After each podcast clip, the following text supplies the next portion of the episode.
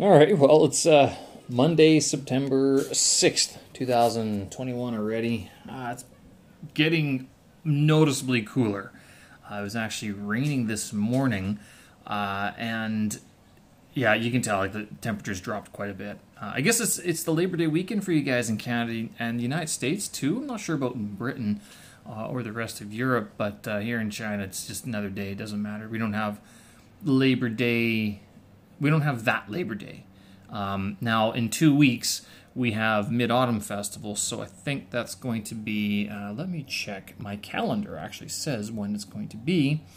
It is going to be on September 19th, 20th, 21, 21st. So, um, I'm not sure if yeah, it's just it's basically three days off, and you eat mooncakes. And Starbucks releases their special edition mooncakes. Some of them are good. One of them is terrible. They have this uh, beef something mooncake. Know, and everyone I've seen try it just cringes at the taste. Oh god, it was terrible. Worst thing ever. Now the chocolate one pretty good. The coffee one good. The the matcha uh, the green tea, and there was another one, the strawberry or the uh, oolong or the hawthorn. Uh, maybe it wasn't the hawthorn rose. I can't remember which one they have.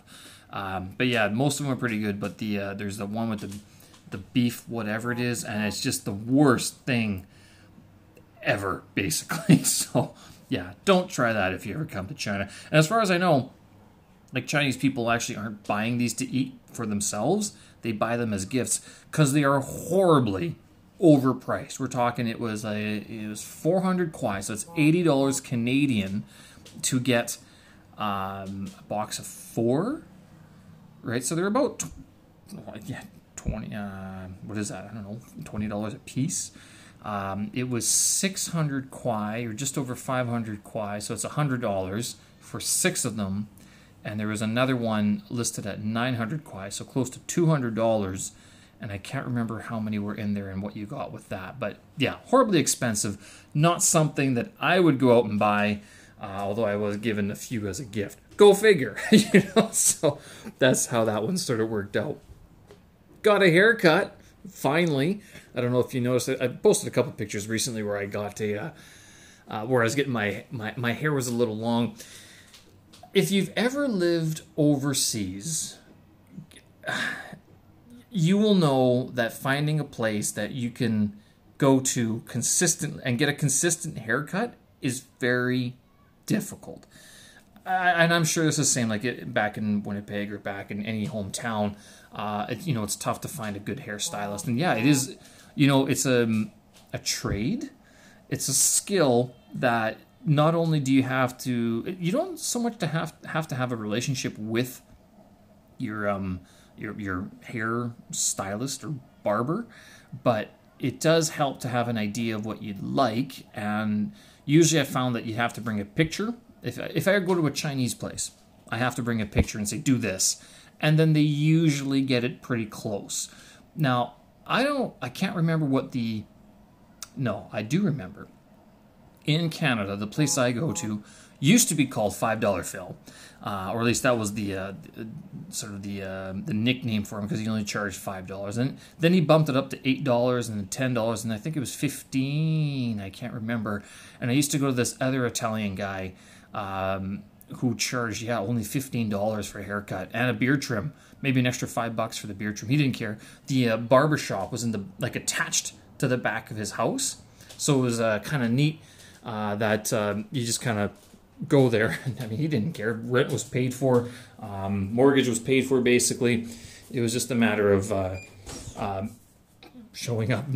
Either I, I went in whenever there was nobody sitting around, basically, and he was just there waiting. It's not the same thing in China. Now you can go here in Beijing. There's a few large name chain stylists and you should see these places. I mean, some of them look like they could be nightclubs.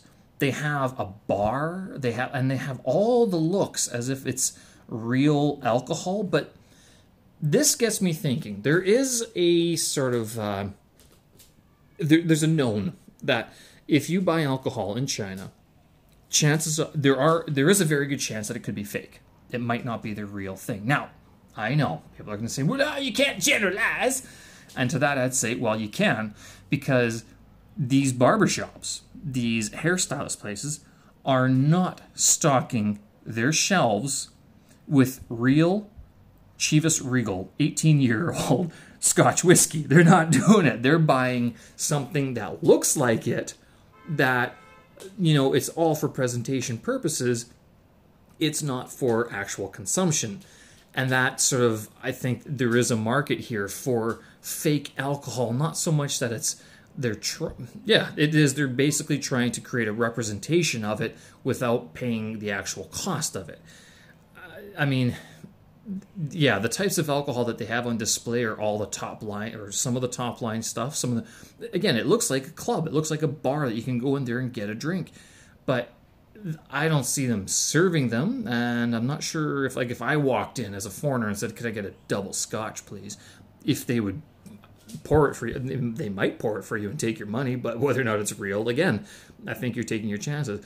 All that is to say is that two things right there. There is a market for fake, fake alcohol or uh, bottles with that look like real alcohol but aren't, uh, and that some of the hairstylist places are more have a lot of um, flash and not so much bang. So the thing with these these uh, chain stores is that they do look very flashy, and I'm sure if dare I say it, if you're a woman and you go in there, you could get a decent hair treatment stylist, even from the guys, and they will know pretty much what to do. But if you're a guy with a beard and you want like a standard, I don't know, hipster haircut, for example, uh, and a you know a beard trim, they don't do beards. They have no idea how to cut a beard, how to trim beard. I mean, I've never. No, I, I don't think I've ever tried to give them a picture of one, like a, uh, like how I want it trimmed. But even then, you can't just you can't tell them just clean up the beard. They won't understand how to trim the beard. So with these Chinese places, I mean, there's Mobe's. I used to go there for a bit. Uh, there's another one that's uh, pretty famous. I can't remember, but in my my district, there's a lot of these hairstylists and these uh, nail places, but those are a little bit different because they don't do uh, hair. But I'll tell you, like the the hairstylists or the shops that you think should know how to trim a beard because of the presentation of their their store, they don't.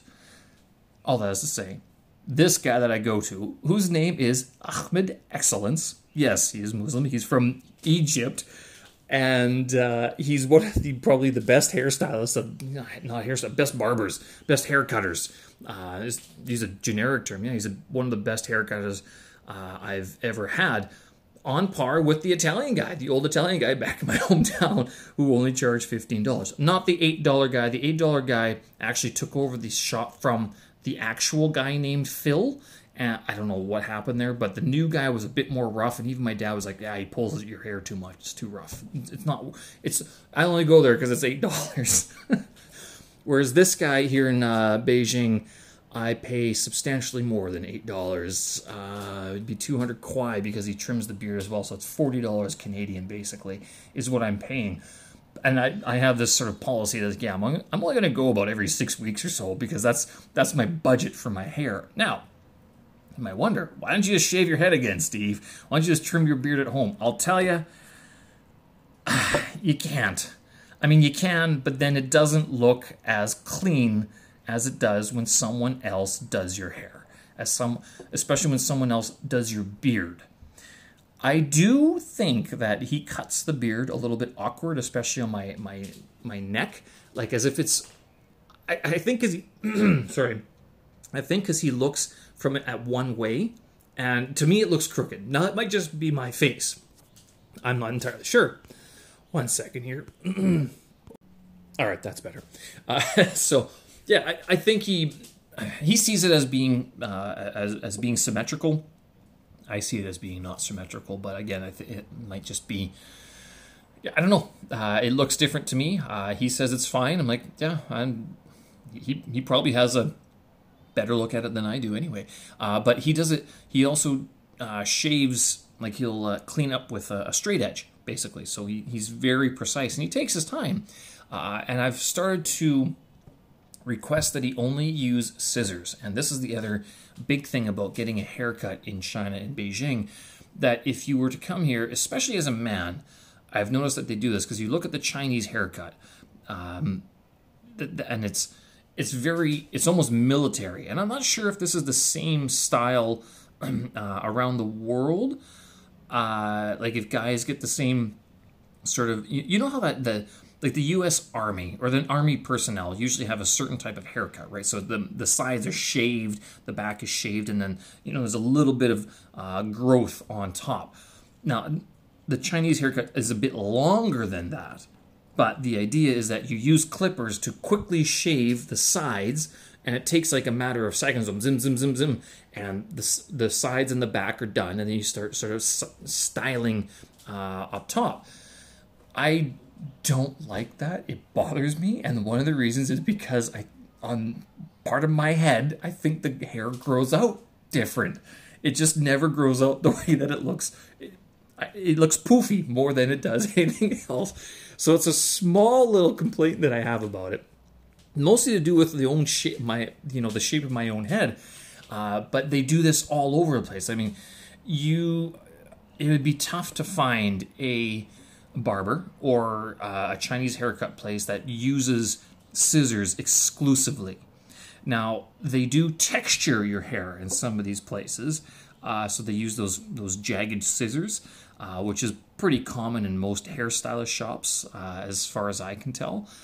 This the Egyptian guy Ahmed he doesn't. He's like, no, I'm just to cut like this. And he cuts it at an angle and stuff like that, so it looks okay. Um, and I think he also sort of appreciates the fact that I don't need a very bizarre uh, haircut. It's pretty. He, you like the classic look, do you? yes, that's exactly what I like. Let's just keep it nice and simple, basically. Um, that being the case, I have seen pictures of what he does for other clients, and like he gets in there with uh, you know those, those fine hair trimmers and things like that and he will stylize patterns into people's haircuts if if they want that sort of thing. He'll, he'll take the time. So yeah, I don't, I don't need to use that. I don't really want to. I just prefer the, the scissors. So this one I think looks pretty good. Uh, and like I said, he does beards. He he does beards and he, he takes his time with his beards, uh, doing the beards as well. He has a beard, right? So that's kind of how you know you can trust the guy. He has a beard too, and it looks good. Uh, he has dyed hair, so you know, okay. Also, he is able to deal with coloring and stuff like that. So, uh, as far as I know, he only has men, and that's because he is Muslim. Uh, as far as I know, uh, I'm not sure if there's another reason. Um, but yeah, it's uh, you know for 200 kwai for 40 bucks. Uh, you know, it sounds like a lot, but um, I think it's worth it for what it is. Anyway, that's a long spiel about haircuts in Beijing and in China. Uh, hope you guys had a chance to uh, check out the blog feed this weekend. I know I, uh, uh, I think I didn't post it until Sunday night. Maybe it was Saturday. It was Sunday, but I posted a full week uh, of all last week's episodes into one file, so you can download it. You can listen to it all at once. Um, I didn't take out any of the timestamps or anything. I was going to finagle with it, but I'm like, you know what? Just publish it. We'll see if anyone cares. Um, and it's you know it's easier for me as well. I was also working on a YouTube version of the um, this audio blog. Just I don't know. Some people like to listen. I listen to stuff on YouTube as well. Uh, not that it's my go-to place for uh, audio files at all. Uh, I think it's something I'll probably keep on doing as well. So um, yeah, look out for that a little bit more. Anyway, yeah, that's uh, this has gone on a little bit longer than I thought it would be about haircuts, but just in case you wanted to know about what it's like to get a haircut in China. There you go. That's it. Anyway, beginning of the week here. You guys enjoy your weekend, your extended weekend, your long weekend uh, in Canada and around the world. Uh, if you're uh, celebrating a Labor Day, the Labor Day, and here in China, it's back to work. It looks like it's going to be a slow month, but that's okay. I got things to do. Hope you do too. We'll talk again. Thanks for listening. Bye bye.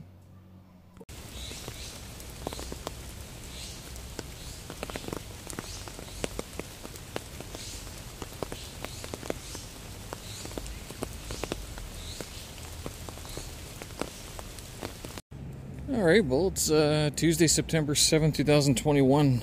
Already and getting closer to that day of my life when I celebrate another year around the sun. Uh, the weather has substantially cooled off. It's it's in the time of the season now in Beijing where it's wonderful to to uh, to visit if uh, you get a chance. Although I'm, uh, from what I understand, it's easy to get out of China, but it's very difficult to come back in. Uh, and I was actually talking to um, my my one of my Chinese teachers last year or last week, and she's in Cambodia now. And of all things, there you go. He's, I mean, just hold right. Um, so she's in Cambodia right now, and she's working online teaching uh, students uh, Chinese. I guess she has enough uh, uh enough clients to uh, pay for her rent there. She's renting an apartment and then also to pay for her mortgage here in China.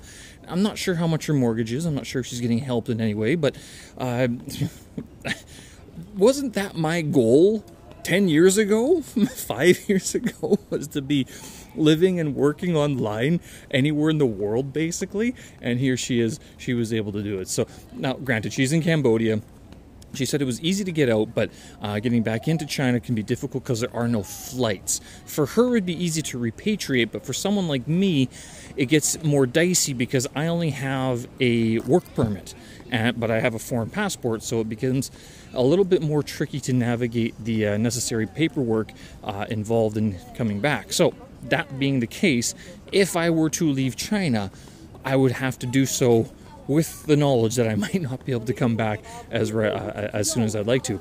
But anyway, it's kind of neat that uh, she is in Cambodia and able to uh, work online and uh, keep the money coming in and you know support her life in China. But yeah, she she left in May and she's like, I don't need to be in Beijing. There's why I don't need to be here. Why do I need to be here? Well, I'll, I'll just go on vacation. She's actually thinking about uh, changing uh, locations very soon. I suggested she go to Myanmar, but I think visas are difficult to get there. Uh, but I suspect it's going to be Thailand or Laos. Laos was also a very good place, uh, very peaceful, but I'm not sure about the internet connections over there. Uh, but yeah, I mean, anywhere in Southeast Asia, cheap and uh, very peaceful, very natural. Um, yeah, you, you, can live a pretty good life on a very low cost. Uh, that that's for sure. The other thing I suggested for her was to actually set up a website, as I don't think she has. My other, my, my current Chinese teacher does. Uh, she has a website that uh, she's actually been thinking about expanding a little bit more. Uh, but uh, yeah, so they're all. I guess the Chinese language is in demand to be learned. That being the case, today I was able to spend oh, good two hours again in contact with the language um, basic approach is uh, getting up at six. I am out of bed at six thirty.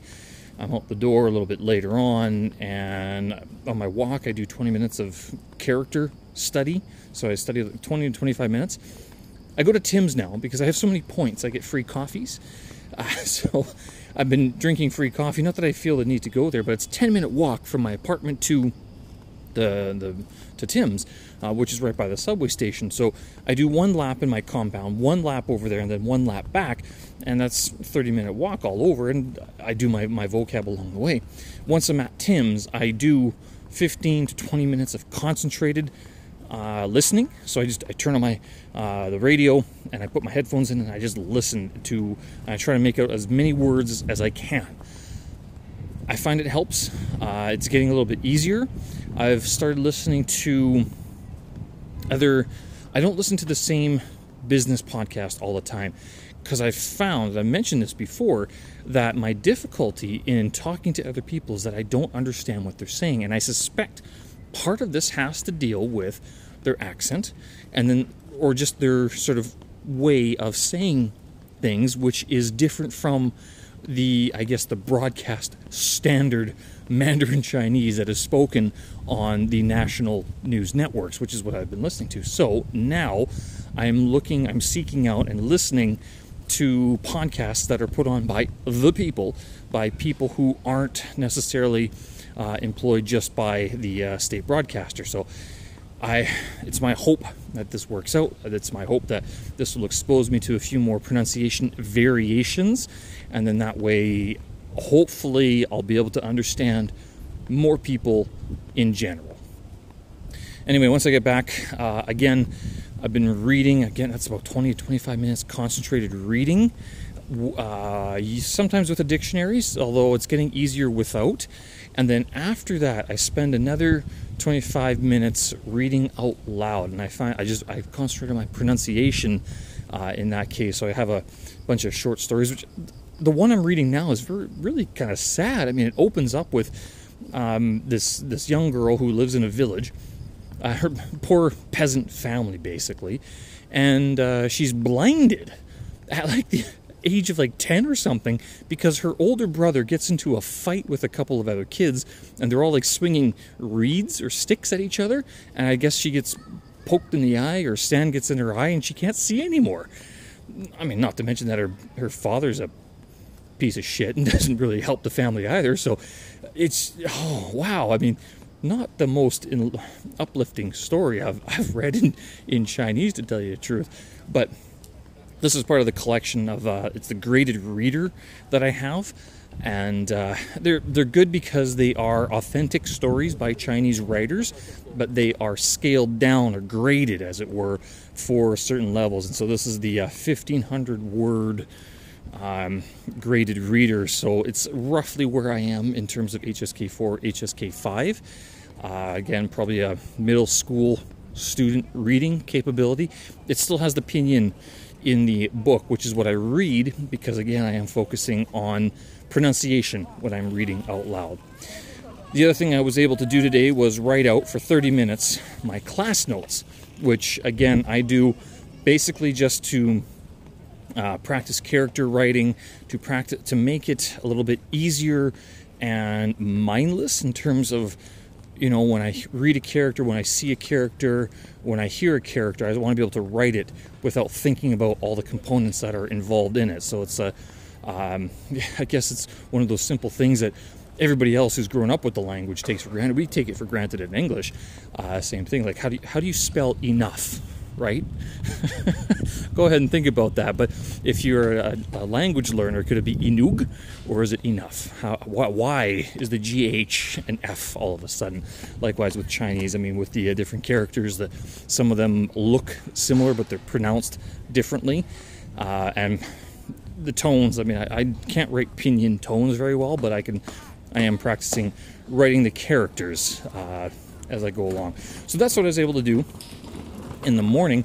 And in the afternoon, today was actually very productive because I was able to sit down and finally go through some of uh, the old blog posts I made for May You Make Your Movie. And I was able to upload a bunch of screenshots, a bunch of pictures, and another um, sort of behind the scenes video of one of them uh, for the donut render, actually. So that was good because there was about three of them I got through today uh, that I was able to just kind of clear up and get all those screenshots and those photos and uh, get the explanations posted on my website.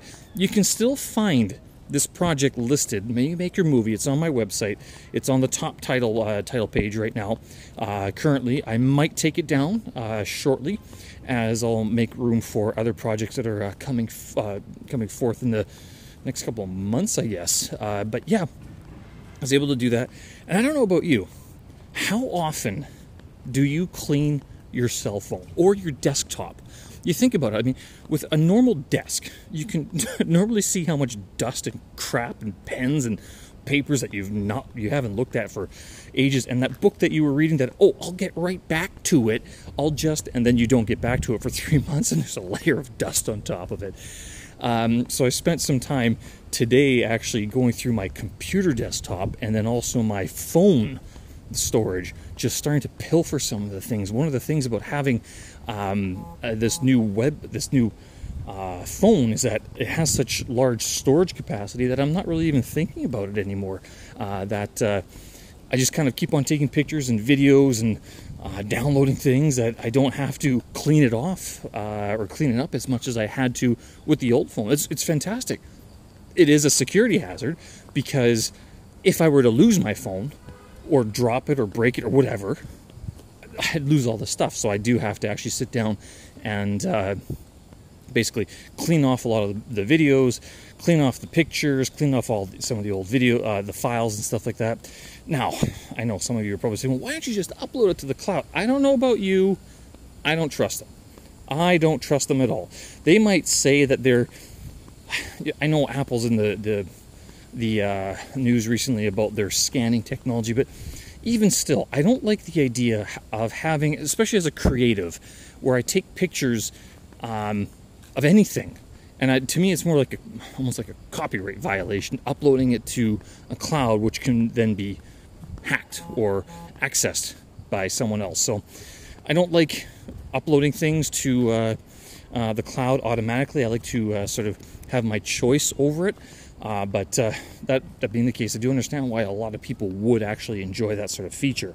Um, but yeah, so that was my basically my whole afternoon was uh, cleaning. I spent about six hours uploading pictures to the website and uh, cleaning up those few blog posts, cleaning up the phone, cleaning up the desktop. So uh, it's it was good. It was it was a productive day of digital cleanse, I guess you could call it. Uh, I was able to get quite a few things done. Uh, the one little thing I was working on this weekend that I forgot to mention yesterday um, was that I was actually trying to soundtrack uh, some of the, the videos that I made recently, and I was sort of playing with playing around with the GarageBand sampler and the uh, and the uh, the synth.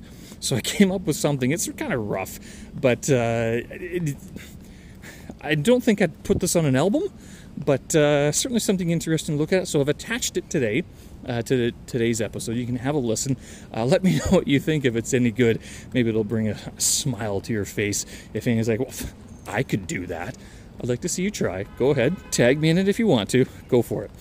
And other than that, the other uh, thing that I got going on tonight is I'm going to have vareniki or pierogies and kubasai. Found some on the weekend finally. Uh, it was at one of these Russian uh, magazines, magazines, uh, one of the Russian shops that is located. Where would you say it's uh, near Jungwoman, I guess. Uh, not too far away from my place, but far enough that it's a bicycle ride, and far enough that I don't think I'd go there very often if I didn't have to. Anyway, I found some, so I bought some. I got some uh, pierogies, kubasa, and I think I'm gonna cook those up tonight for dinner. The healthiest of healthies, right? anyway, hope you guys are doing well. Tuesday already, and Labor Day is over, so you guys are back to work and back to school. Have a good one. We'll talk again. Bye bye.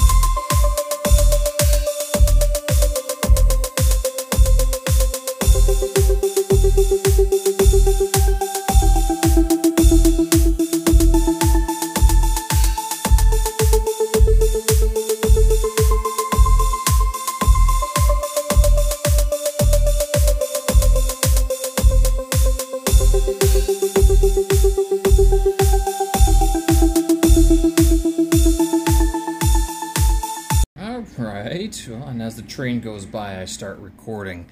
Uh, September 8th, 2021. It's Wednesday. Happy hump day. Uh, work has been rather slow, so I've been at home doing some stuff around here. Um, and following up on yesterday's rather productive day, I wasn't as productive in terms of creativity today, but in terms of my Chinese studies, it was actually kind of productive. Um, so, in my uh, normal, my typical fashion in the morning, I went out um, and on my walk, I was reviewing Chinese characters, uh, which I, I actually I just realized now that the Chinese characters that I'm doing now, I'd actually started learning uh, at the end of last year. If you remember, uh, I had posted about uh, starting the HSK 5 books at the end of last year, and I managed to get through about 13 chapters, 13 units or so. 13 chapters, 13 lessons anyway, on my own uh, before stopping those books and then continuing on with my uh, my teacher on on uh, using a different textbook. So that being the case, um, the characters that I'm learning now are from all uh, all within that first group. So on the in the textbooks, I got up to uh, lesson 13, and here using the Memrise app, I am now on lesson six. Uh, I do feel a lot more comfortable with the characters now than I did back uh, in last year. So this might actually be just one of those things that happens when you learn a language that your brain just has to get used to it over time, uh, and then it just clicks, and all of a sudden, you, when you see it, you're like, well, that must mean this. That must sound like that. Uh, and I've noticed that this happens in fits and starts, uh, in stages, basically, in, uh, in in my Chinese studies. So I'm looking at this now and thinking, well, taking the HSK five test isn't unreasonable by you know the beginning of next year. Uh, I want to say it could be a first attempt. I hope it's the only attempt because I don't really want to take it too often to tell you the truth. Um, the, the reason being is because I want it to be I want to be so good at I want to know the material so well that once I go in, it's like the end of the semester basically. I don't have i want i don't want to have to repeat the grade even though uh, it doesn't matter if i write it two three 17 times and it, no one cares. They'll, they'll still take my money right? Um, so that's what i've sort of been looking at and, and preparing for. And it's not just the characters. I do have to work on the grammar structures. I know that uh, so that is going to be one thing that i have to uh, solidify before i actually get into uh, or as the, the, the test date gets closer as it stands.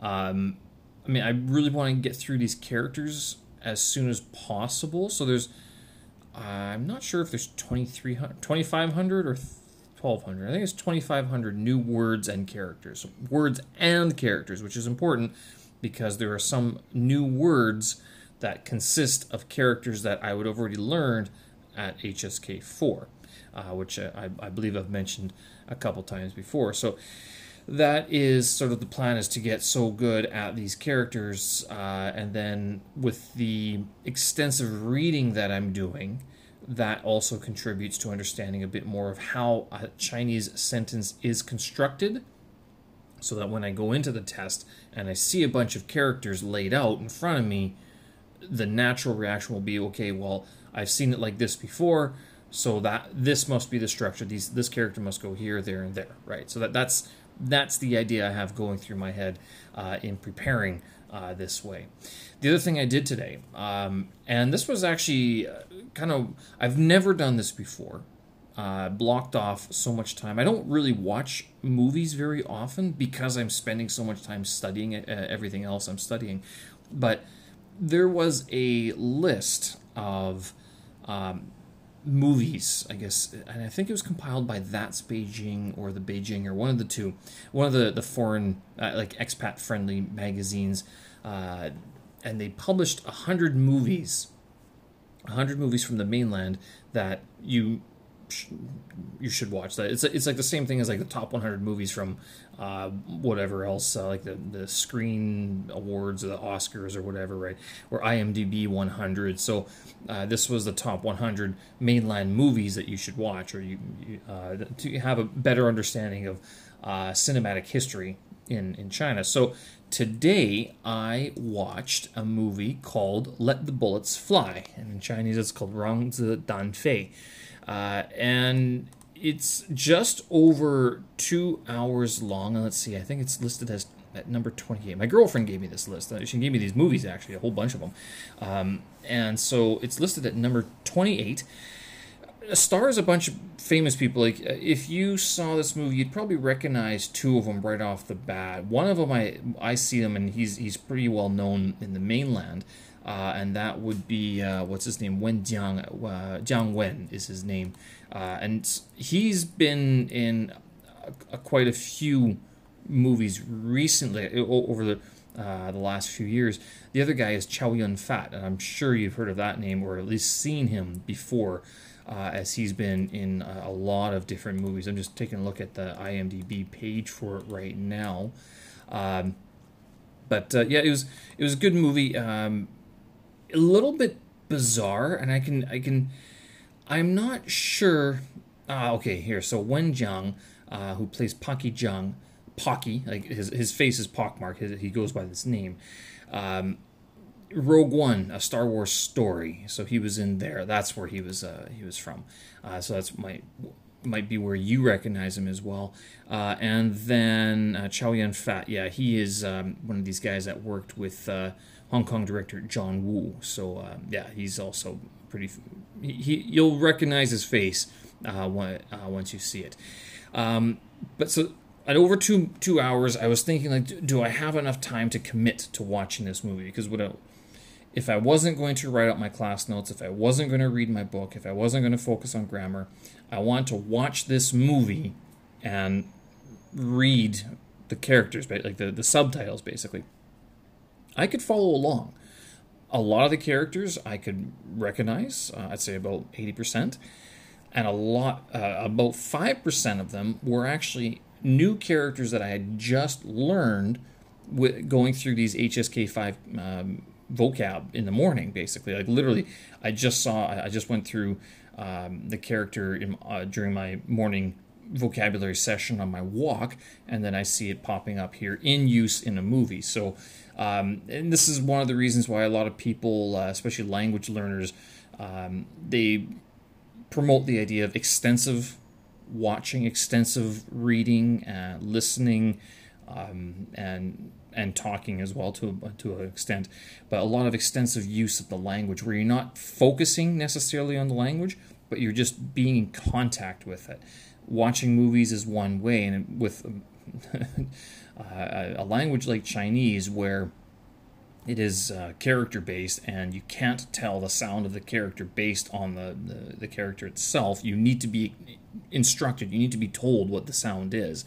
Um, so with this i mean it's you following along with the subtitles in chinese is a little bit more difficult than it would be in another language that has an alphabet that you can become familiarized with prior uh, beforehand.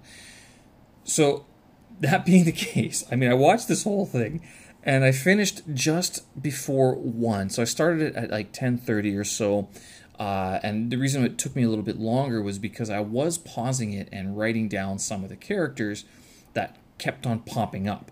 Um, so oh, I can't even. Oh, I didn't write down the pinyin, so not like I can remember a lot of them. Uh, there was Fu Sao. There is. Uh, Xian Chang, Ke Pa, there is uh, Zhu Xin, uh, uh, there's another one, Qiong Ren, there's like Poor People, and then, oh yeah, there's a bunch of them, and, and Jing Xi is surprised, pleasantly surprised. So there's a bunch of these. Oh, and Gong Ping. This is Gong Ping. This is another one. So fair, fair and equitable, basically. Gong Ping uh, is another word I was, I was looking up. I will put these characters in the uh, little write up for this this episode, so you can take a look at them. Um, but yeah, so it was a bit of a vocabulary building exercise for me as well. Once I was done the movie, I like. I was tired.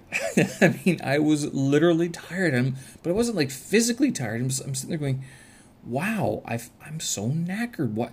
I feel as if, like, as if I've just been focusing so much on something." And in thinking about it, it's like because I was reading every single character, I was following along with what they were saying throughout that movie for two hours.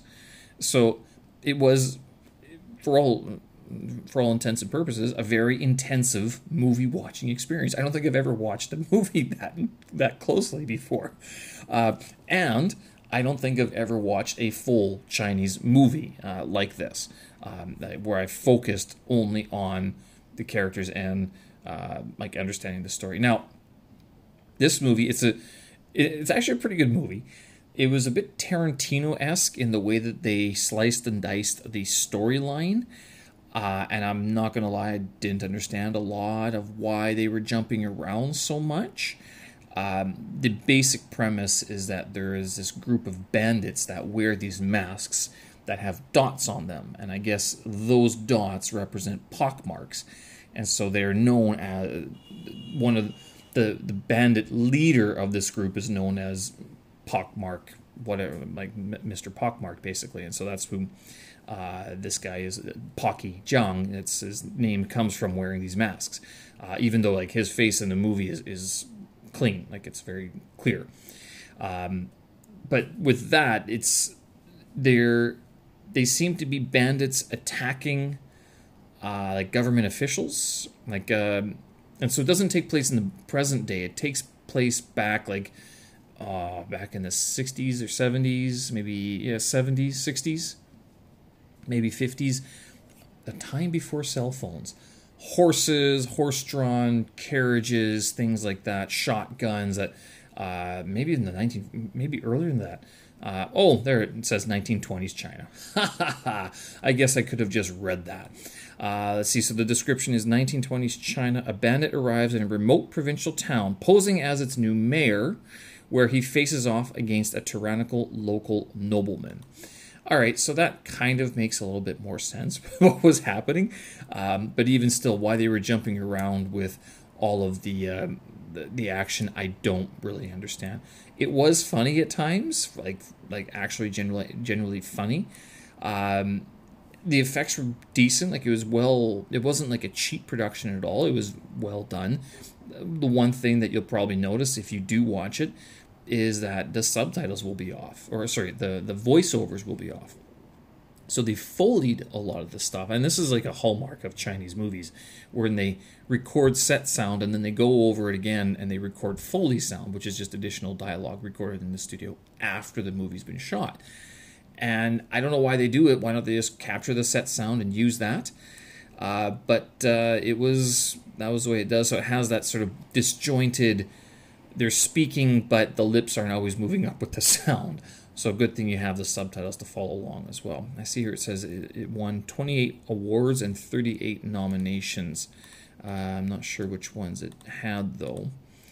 Uh, Asian Film Awards, top grossing Asian film, Asian Pacific. Did it win any Western? A lot of Asian film um, awards. China Film Directors Guild Awards winner, China Film Directors Award. Golden Horse Film Festival, Hong Kong Film Awards. It won for Best Costumes, Best Picture, Best Director, Best Screenplay, Best Actor for Wen Jiang, um, and You Ge. Yoga. Yeah, so it won a bunch of uh, movies, uh, a bunch of awards, mostly in Asia and in China. Uh, but yeah, I'm sure if you looked for it, you could probably find a subtitle, like an English subtitled version well worth it. It was an interesting experience to sit down and spend two hours of my life literally watching a Chinese movie as part of my my studies. So this gets me thinking: Can I do this for Russian as well? Now I have to find something to watch in Russian. I have a lot more Russian books than I do uh, Russian movies. Uh, but yeah, so I'm not sure if you guys have ever tried to do that before, watching a movie or like watching a TV sh- uh, series. I know a lot of my students always say that like what taught them the most English was sitting down to watch a TV series, and usually it's Friends. Uh, nowadays, it seems to be Rick and Morty. Um, but that's what they do is that they just watch these shows over and over and over again, and they be they're fans, but they they're fans because they're students of the you know of the, of the whole TV series of, the language that they're using. So uh, yeah, because funny enough, they don't actually watch like shows like Family Guy. I wonder why. Uh, sometimes humor doesn't uh, convey across borders very well. So, yeah, that was interesting uh, experience today. Anyway, uh, so I've gone on about this uh, movie, Let the Bullets Fly. Uh, again, uh, what was it? Rangzi Danfei in uh, Chinese. Highly recommend it. Uh, take a look at it, see what you say, see what you think, and why not expose yourself to, to some of the the Chinese cinema out there. All right, I'll leave it there. Thank you very much for listening. We will talk again. Have a great day. Bye bye.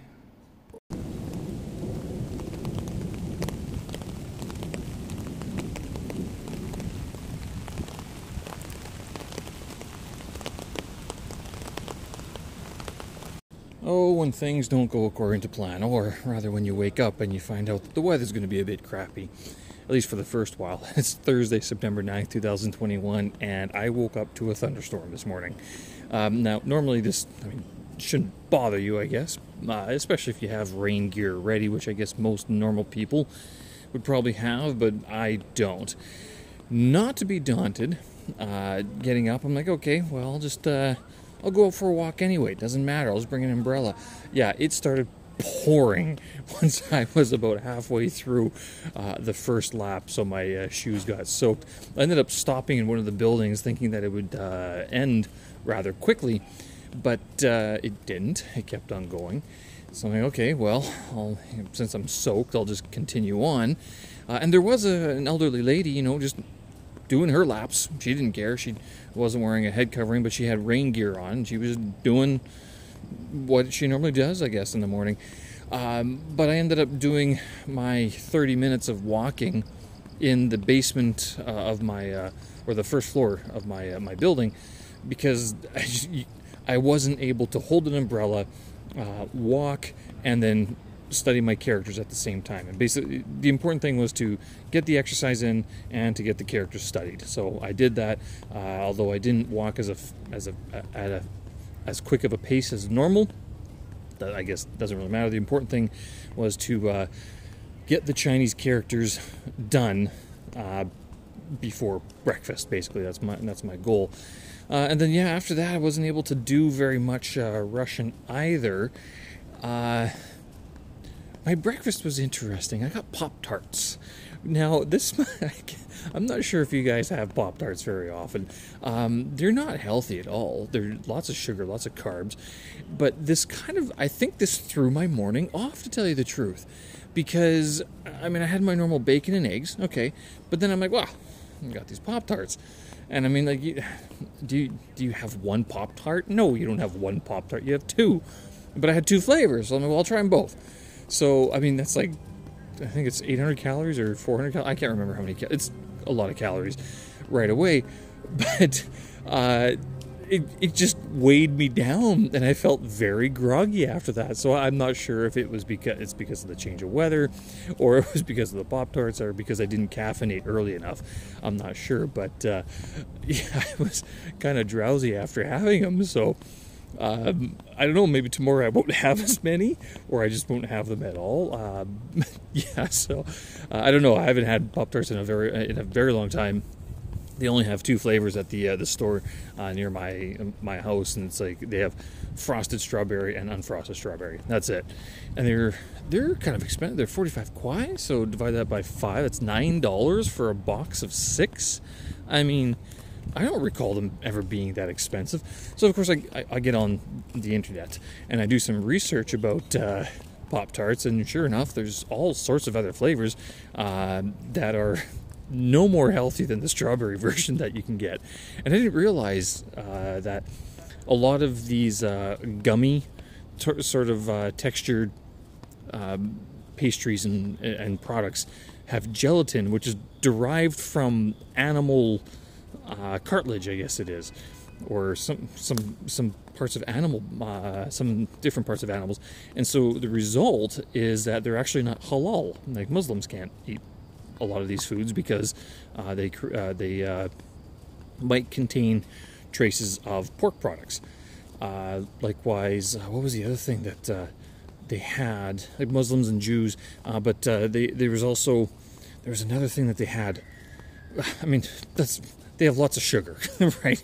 And very little uh, nutritional content at all. Uh, but uh, I, I, can't lie. I mean, reading about all the different flavors that are available, I'm, I'm almost, I almost feel restricted in uh, my choice of Pop Tarts. Anyway, not like I need to eat this stuff very much anyway. Uh, but yeah, so that was my big, uh, big thing today. But that being the case, it threw me off. I wasn't able to concentrate on my Russian studies as much. Uh, I did get some uh, 25 minutes done of doing some uh, Duolingo work there, some verb uh, studies. And then the other thing, I mentioned I was going to watch a movie, and I, just, I decided not to. There was two reasons for this. Number one, um, I wanted to finally print off one of the uh, Russian tests that I have and take a look through it. So I was able to do that. Uh, it's the A1 test, uh, so it's very still low level. A1 or A2, I can't remember. Uh, but I got it from the St. Petersburg University of uh, Languages, I believe it's called. And so I printed that out. It's 26 pages double sided, 27 pages. So tomorrow, the goal is to to be to go through that. Is going to be to, to go through that test and see how much I'm able to actually do on my own. Uh, and I, they gave me the answer key as well, so I can check that out afterwards.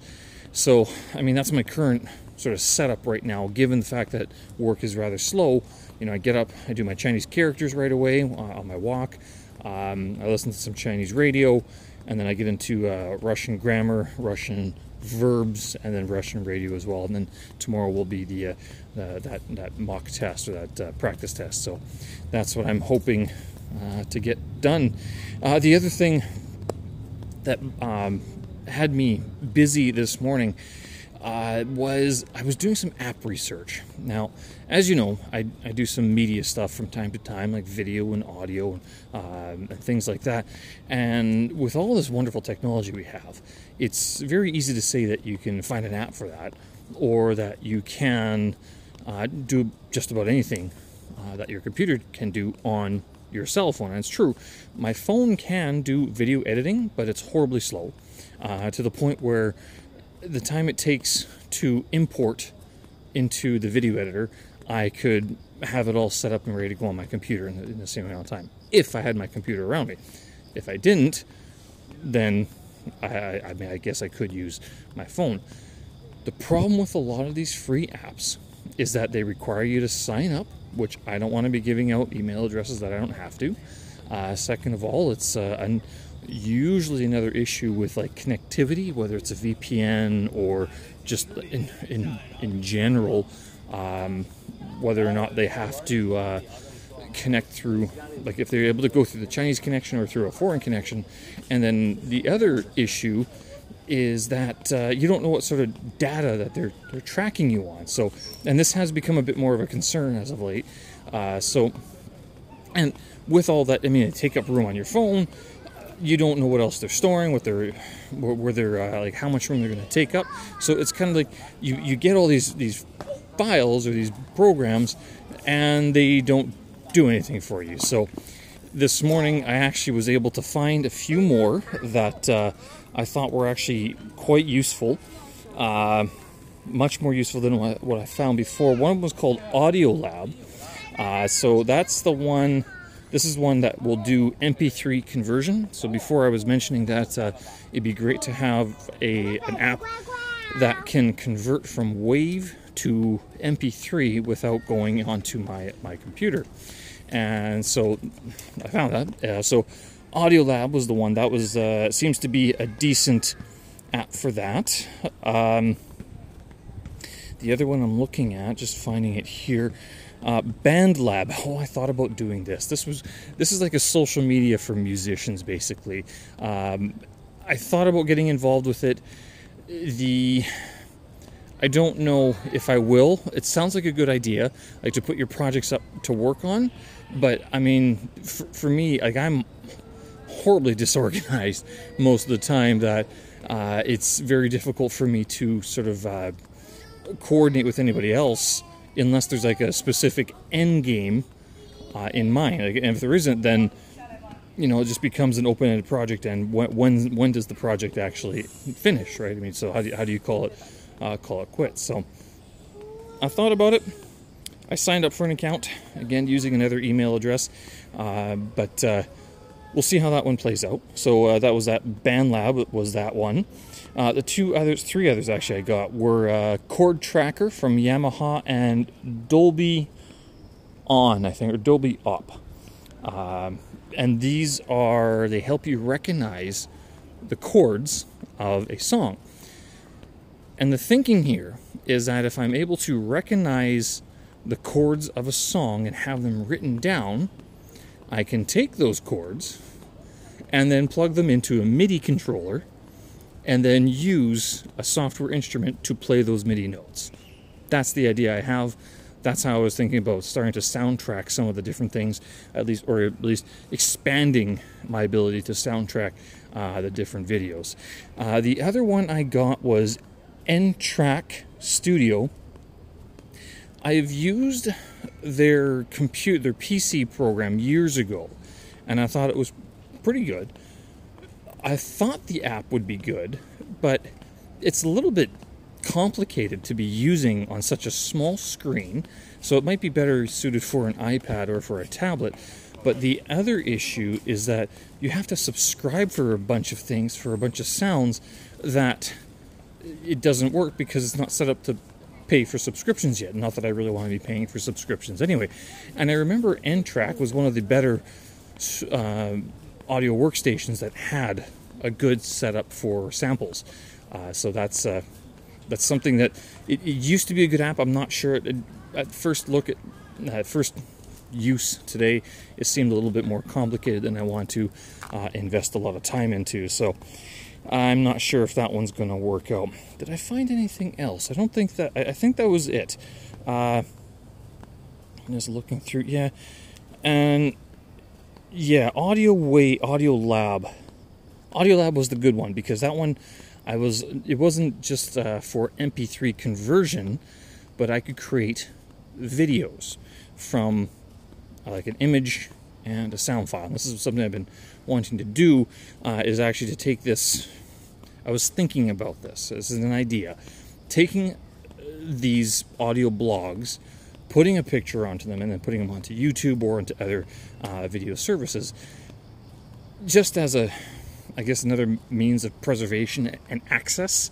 Uh, for my own records, basically. But um, I'm starting to think, well, why would I do that when I could just create a video of it? But I'll tell you, the, this audio blog is not meant to be watching me, watching a face yak about a bunch of uh, different things. Uh, how, the only reason why you'd watch a talking head is if they're explaining something to you uh, and showing you something. But podcasts and audio blogs uh, have a bit more of a, a bit of a different aim in that they're meant to be put on in the background uh, so if you have 15 minutes, an hour to kill, uh, you just listen to it. You don't have to stop what you're doing and watch and concentrate or pay attention to what they're showing you. So that I mean, I was thinking about it, but I do know that uh, some people I use YouTube as well for music and for listening. But um, I mean, I'm not sure if I would be playing YouTube with a video that doesn't show me anything, right? So it was an idea. I've, I've been thinking about it. I'm not sure if I'm going to uh, utilize it just yet. Uh, and then, yeah, the birthday gifts started already. Uh, my girlfriend got me a massage gun, uh, which I guess she, I think she actually wanted to buy it more for her because uh, she does a lot of standing for her job, so she wants to massage her feet. But these things are actually pretty good. Uh, it's percussion therapy, which they're not a complete solution uh, to any sort of issues that you have with your muscles uh, or, or joints. But what they're good for is that uh, they say they they uh, stimulate blood flow. I I guess maybe. Uh, I thought it more stimulated the uh, I want to say crushing, but that's the wrong word. The, uh, the, the hitting, the striking, the breaking up of the muscles uh, that rollers will do. Not just foam rollers, like, but the spiky rollers. So, with that in mind, you're able to actually target some areas that are a bit more difficult to get if you are relying on more manual methods. That being the case, these guns, these, this massage gun, I got the Huawei one, the Smokey. I don't know why they called it Smokey, but uh, they uh, you can you have to hold it and it moves and it shakes your whole body.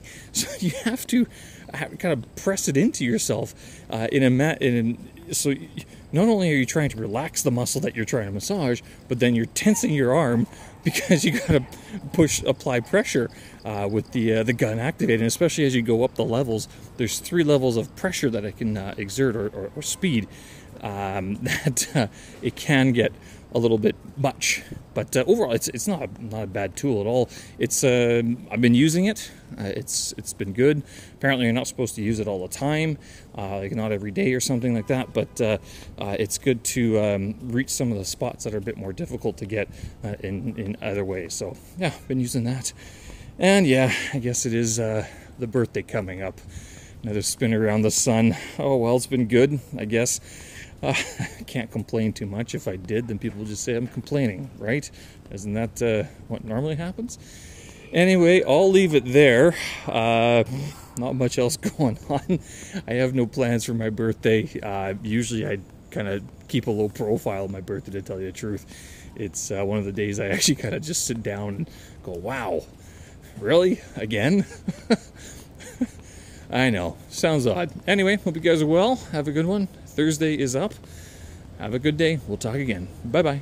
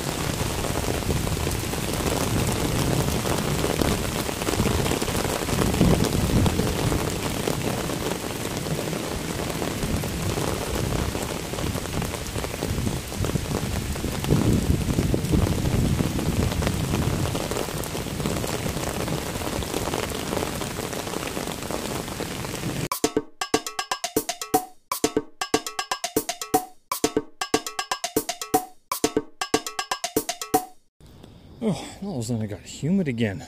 Why? It's September. It's supposed to be cooling off. Anyway, it is Friday, September 10th, 2021. Hope you guys are doing well. Had a pretty good day, not gonna lie. Uh, given that sometimes I kind of squirrel away f- from the world on days like today, but uh, whichever. Another, another spin around the sun begins. Um, but yeah, it's oh, the, the big thing today in China is actually uh, Teachers' Day. Same with in like South Korea and Japan, I believe. So uh, don't forget to wish your teachers happy Teachers' Day and a good start to the new year, uh, to the new school year. Uh, and that's usually why I get messages from former students sometimes. They're like, "Oh yeah, there you go, Happy Teachers' Day," and then they say, "Oh yeah, Happy Birthday as well." it reminds them, uh, reminds they they are reminded of me because of Teachers' Day sometimes. How sweet, right? Uh, it was a busy day. I was able to uh, get some Chinese character review in, uh, which is good because uh, I do see it sort of paying off in my day to day wanderings and reading notices and stuff like that. So it's uh, it's good to sort of see the progress and experience the progress, I guess you could say. Uh, same with Russian, got some vocab and grammar studies done. I didn't have class today. Uh, I still haven't signed up for any. That's okay. I'm not in a big rush to start those again just yet. Uh, but I did take a look at the the TORFL A1. TORFL is the teaching of Russian as a foreign language test that's uh, used to. It's like a standardized test, just like IELTS or TOEFL or uh, uh, there's another one that they have as well, and I can't remember what it is.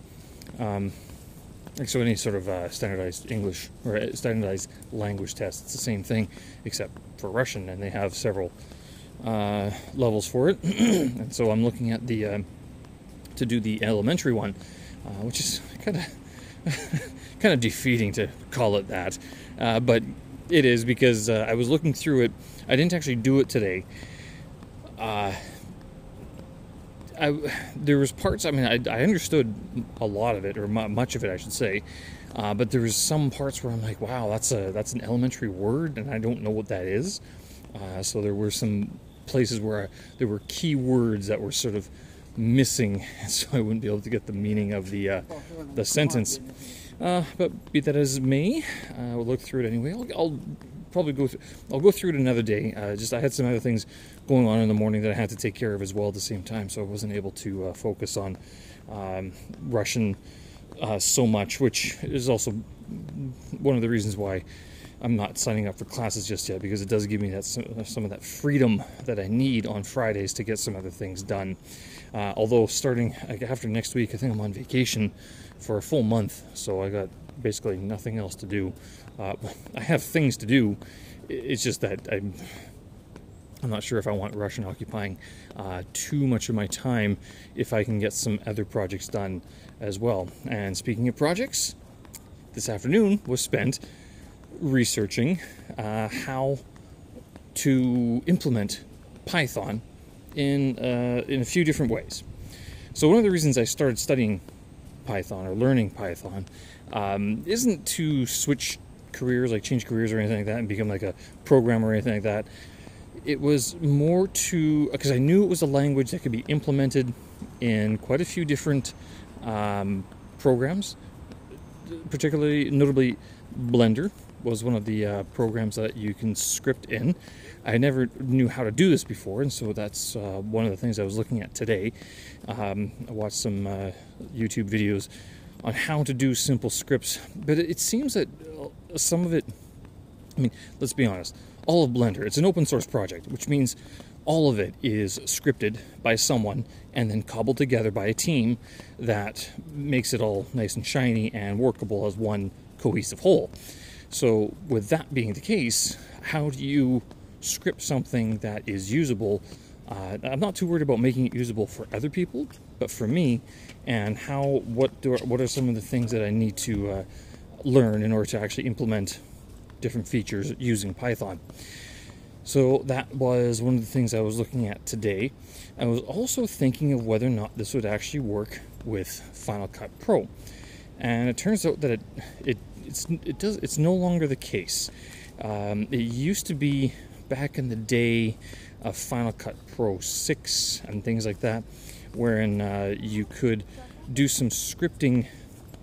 You could modify, add, or change, manipulate the effects that were in Final Cut using their proprietary scripting software called uh, FX Script it doesn't seem to be the case anymore. I was looking for some of the uh, the, the drop downs that old websites have, that the, the that they say that are in Final Cut and they're not there anymore.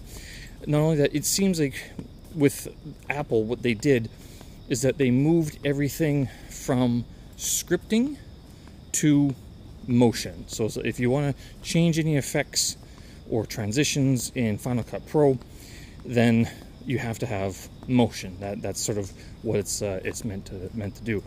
And motion does not seem as uh, development friendly as other programs. So, I mean, it's not a bad thing. It's a very good program the way it works. Um, and I know a lot of people are going to be very concerned about it, but um, those who are trying to figure this stuff out, it's uh, one of those things where if you you think you can merge the two, it doesn't look like it's possible. At least I couldn't find it just yet. There was no sort of readily available scripting tab in Motion or in Final Cut. And I'm not even sure if there's one in Logic, uh, to tell you the truth. It seems like Apple does want it sort of closed off. Uh, and they, well, let's be honest, they, they provide very good software as it is. So I don't really feel the need to be tinkering with it too much. I'd much much rather focus on the creativity, on the output, rather than you know finagling with some sort of uh, transition or some effect that really I don't know if is going to change things too much. So that being the case, I'm going to continue with Python, continue with Blender, uh, merge those two together, and uh, see how that sort of uh, develops over time. Um, yeah, and so that was basically the afternoon. After I got through all of that, uh, hit my workout, which is good. Want to get that in. Uh, if I have the time, I go ahead and do them. Uh, when I say that, when I have the time, it's like even if you don't want to do the workout, just go do it. I found just go do it because there will be days where you when you can't go do it, and so it's better if you just go do it. And so that's what I why I did. And finally, after all that was said and done, uh, I guess for my birthday dinner, I don't even want to say that word. yeah, for my birthday dinner, I had lamb skewers from a, a nearby uh, Xinjiang restaurant. Nice and simple, nice and easy. They're very good. I'm not gonna lie, they are, some of the. They're rather they're the larger ones, not the smaller ones that you get in a lot of different places. Uh, like around my area, there's a lot of uh, what, what, do you call it?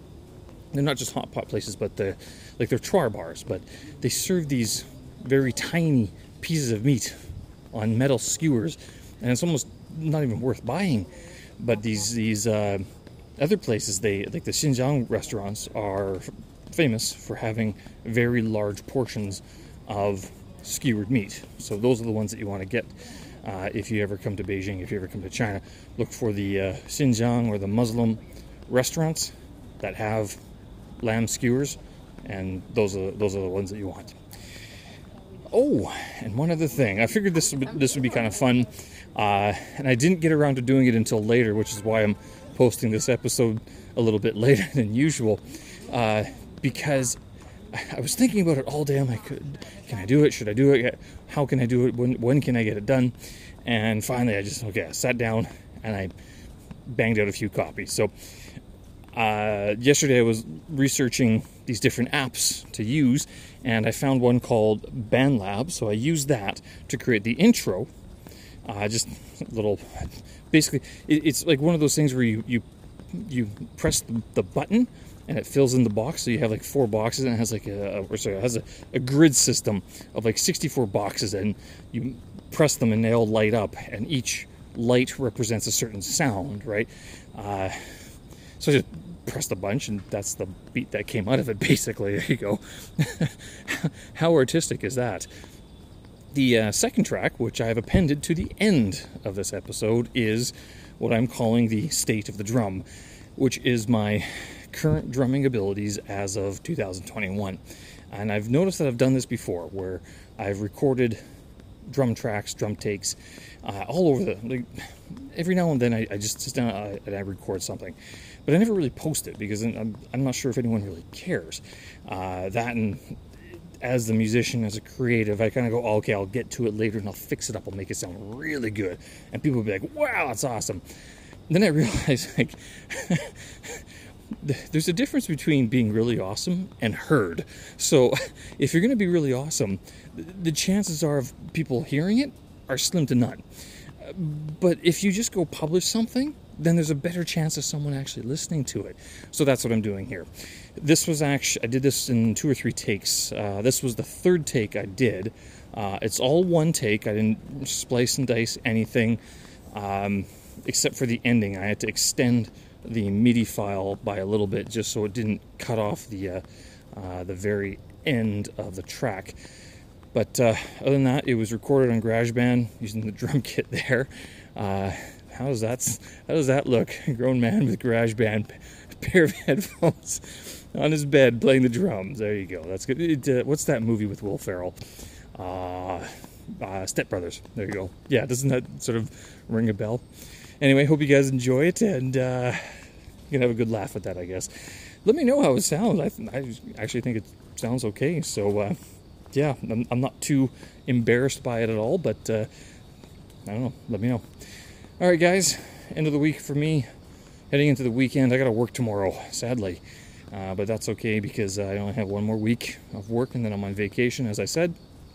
Still not sure if we're going to head out to uh, Chengdu just not just yet. Only because, yeah, these they, they seem to be closing and there's travel restrictions come and go. And I really don't want to get caught outside of Beijing if I don't have to. right? If I, if I stay in Beijing, then I can sort of move around freely. But as soon as I leave, there's always sort of that risk. Anyway, I'll end it there. Enjoy the track. Hope you guys are well. Thank you for all the well wishes, all uh, for the birthday wishes and everything. I appreciate it, and uh, I hope you guys have a great day and a great weekend coming up. Thanks again. We'll talk again. Bye bye.